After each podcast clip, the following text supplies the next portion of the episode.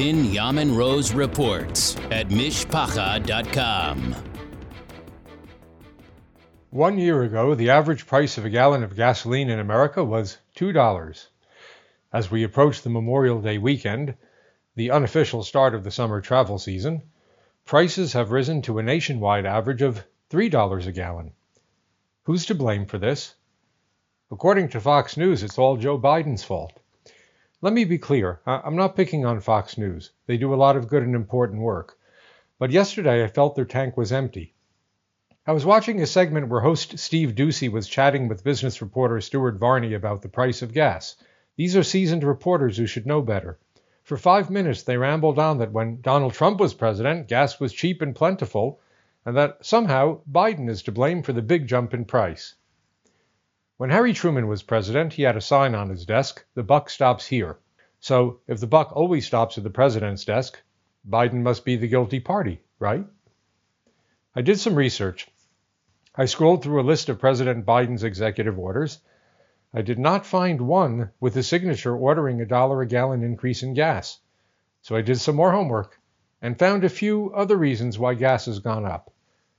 Gasoline is made from oil. Oil is a commodity that trades on world markets 24 hours a day. Prices go up and down. Crude oil prices have doubled in the last 52 weeks. A year ago, most nations' economies were shut down due to the coronavirus. Oil demand was slack. Now, the economies are opening up again, demand has risen, and so have prices. I don't see a link to Biden here. Another reason gas went up is that in February, an Arctic freeze spread to Texas knocking out the capacity of some 20% of America's oil refineries.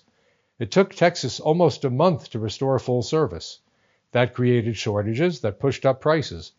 Now, if the shutdown occurred during a major heat wave, I would be the first to blame Biden for failing to deliver on his promise to curtail global warming.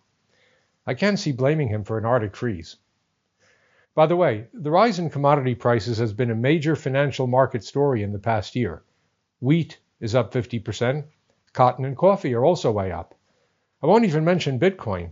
Now, Bitcoin's crashed in the last couple of weeks, but it's still tripled in the last 52 weeks. You don't see anyone giving Biden credit for that now, do you?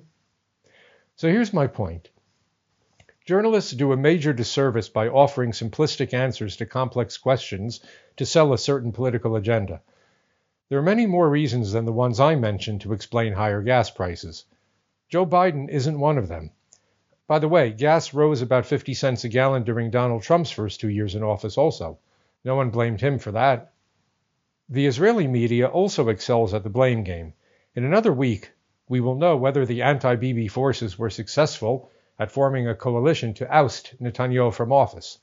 Until then, the media's mantra is everything Bibi does is to save his own skin.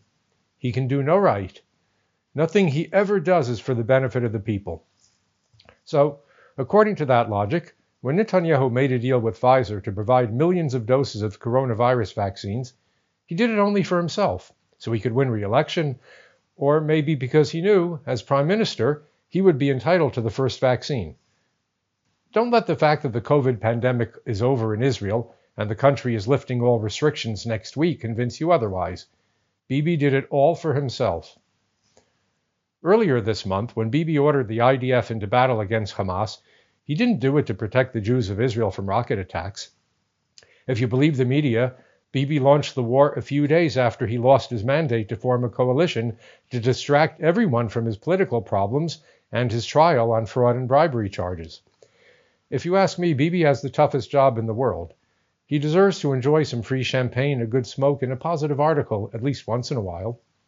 I'm afraid we're seeing a lot of the same agenda driven reporting surrounding Secretary of State Antony Blinken's two day visit to the Middle East to take the temperature of all the parties involved in the latest Gaza war.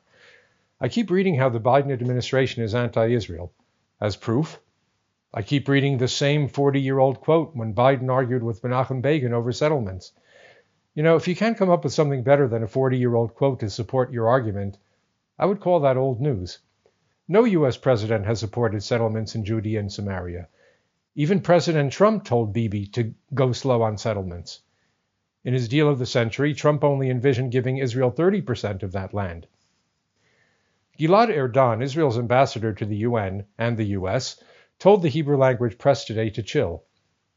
Erdan is worth listening to as he hopes to compete for the leadership of the Likud in the post Netanyahu era, whenever that happens. Erdan admitted that the US and Israel disagree on the Palestinian issue, and certainly on Iran. But Erdan's main point was not to turn every policy disagreement into an artificial diplomatic crisis.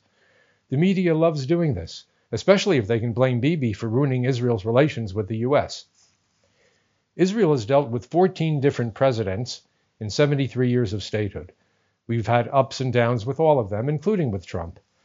For now, Biden has kept one promise to Israel that he would keep any disagreements between him and Israel private. As long as he keeps his word, we should reciprocate. That doesn't mean we can't critique the president, his administration, or the prime minister. We must. That's our role as journalists. But we have to stick to the issues, come up with well reasoned arguments, and present facts to support our case.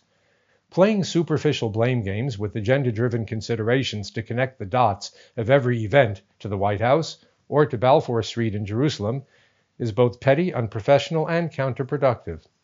This has is Binyamin Rose for Mishpacha.com. The Rose Report at Mishpacha.com.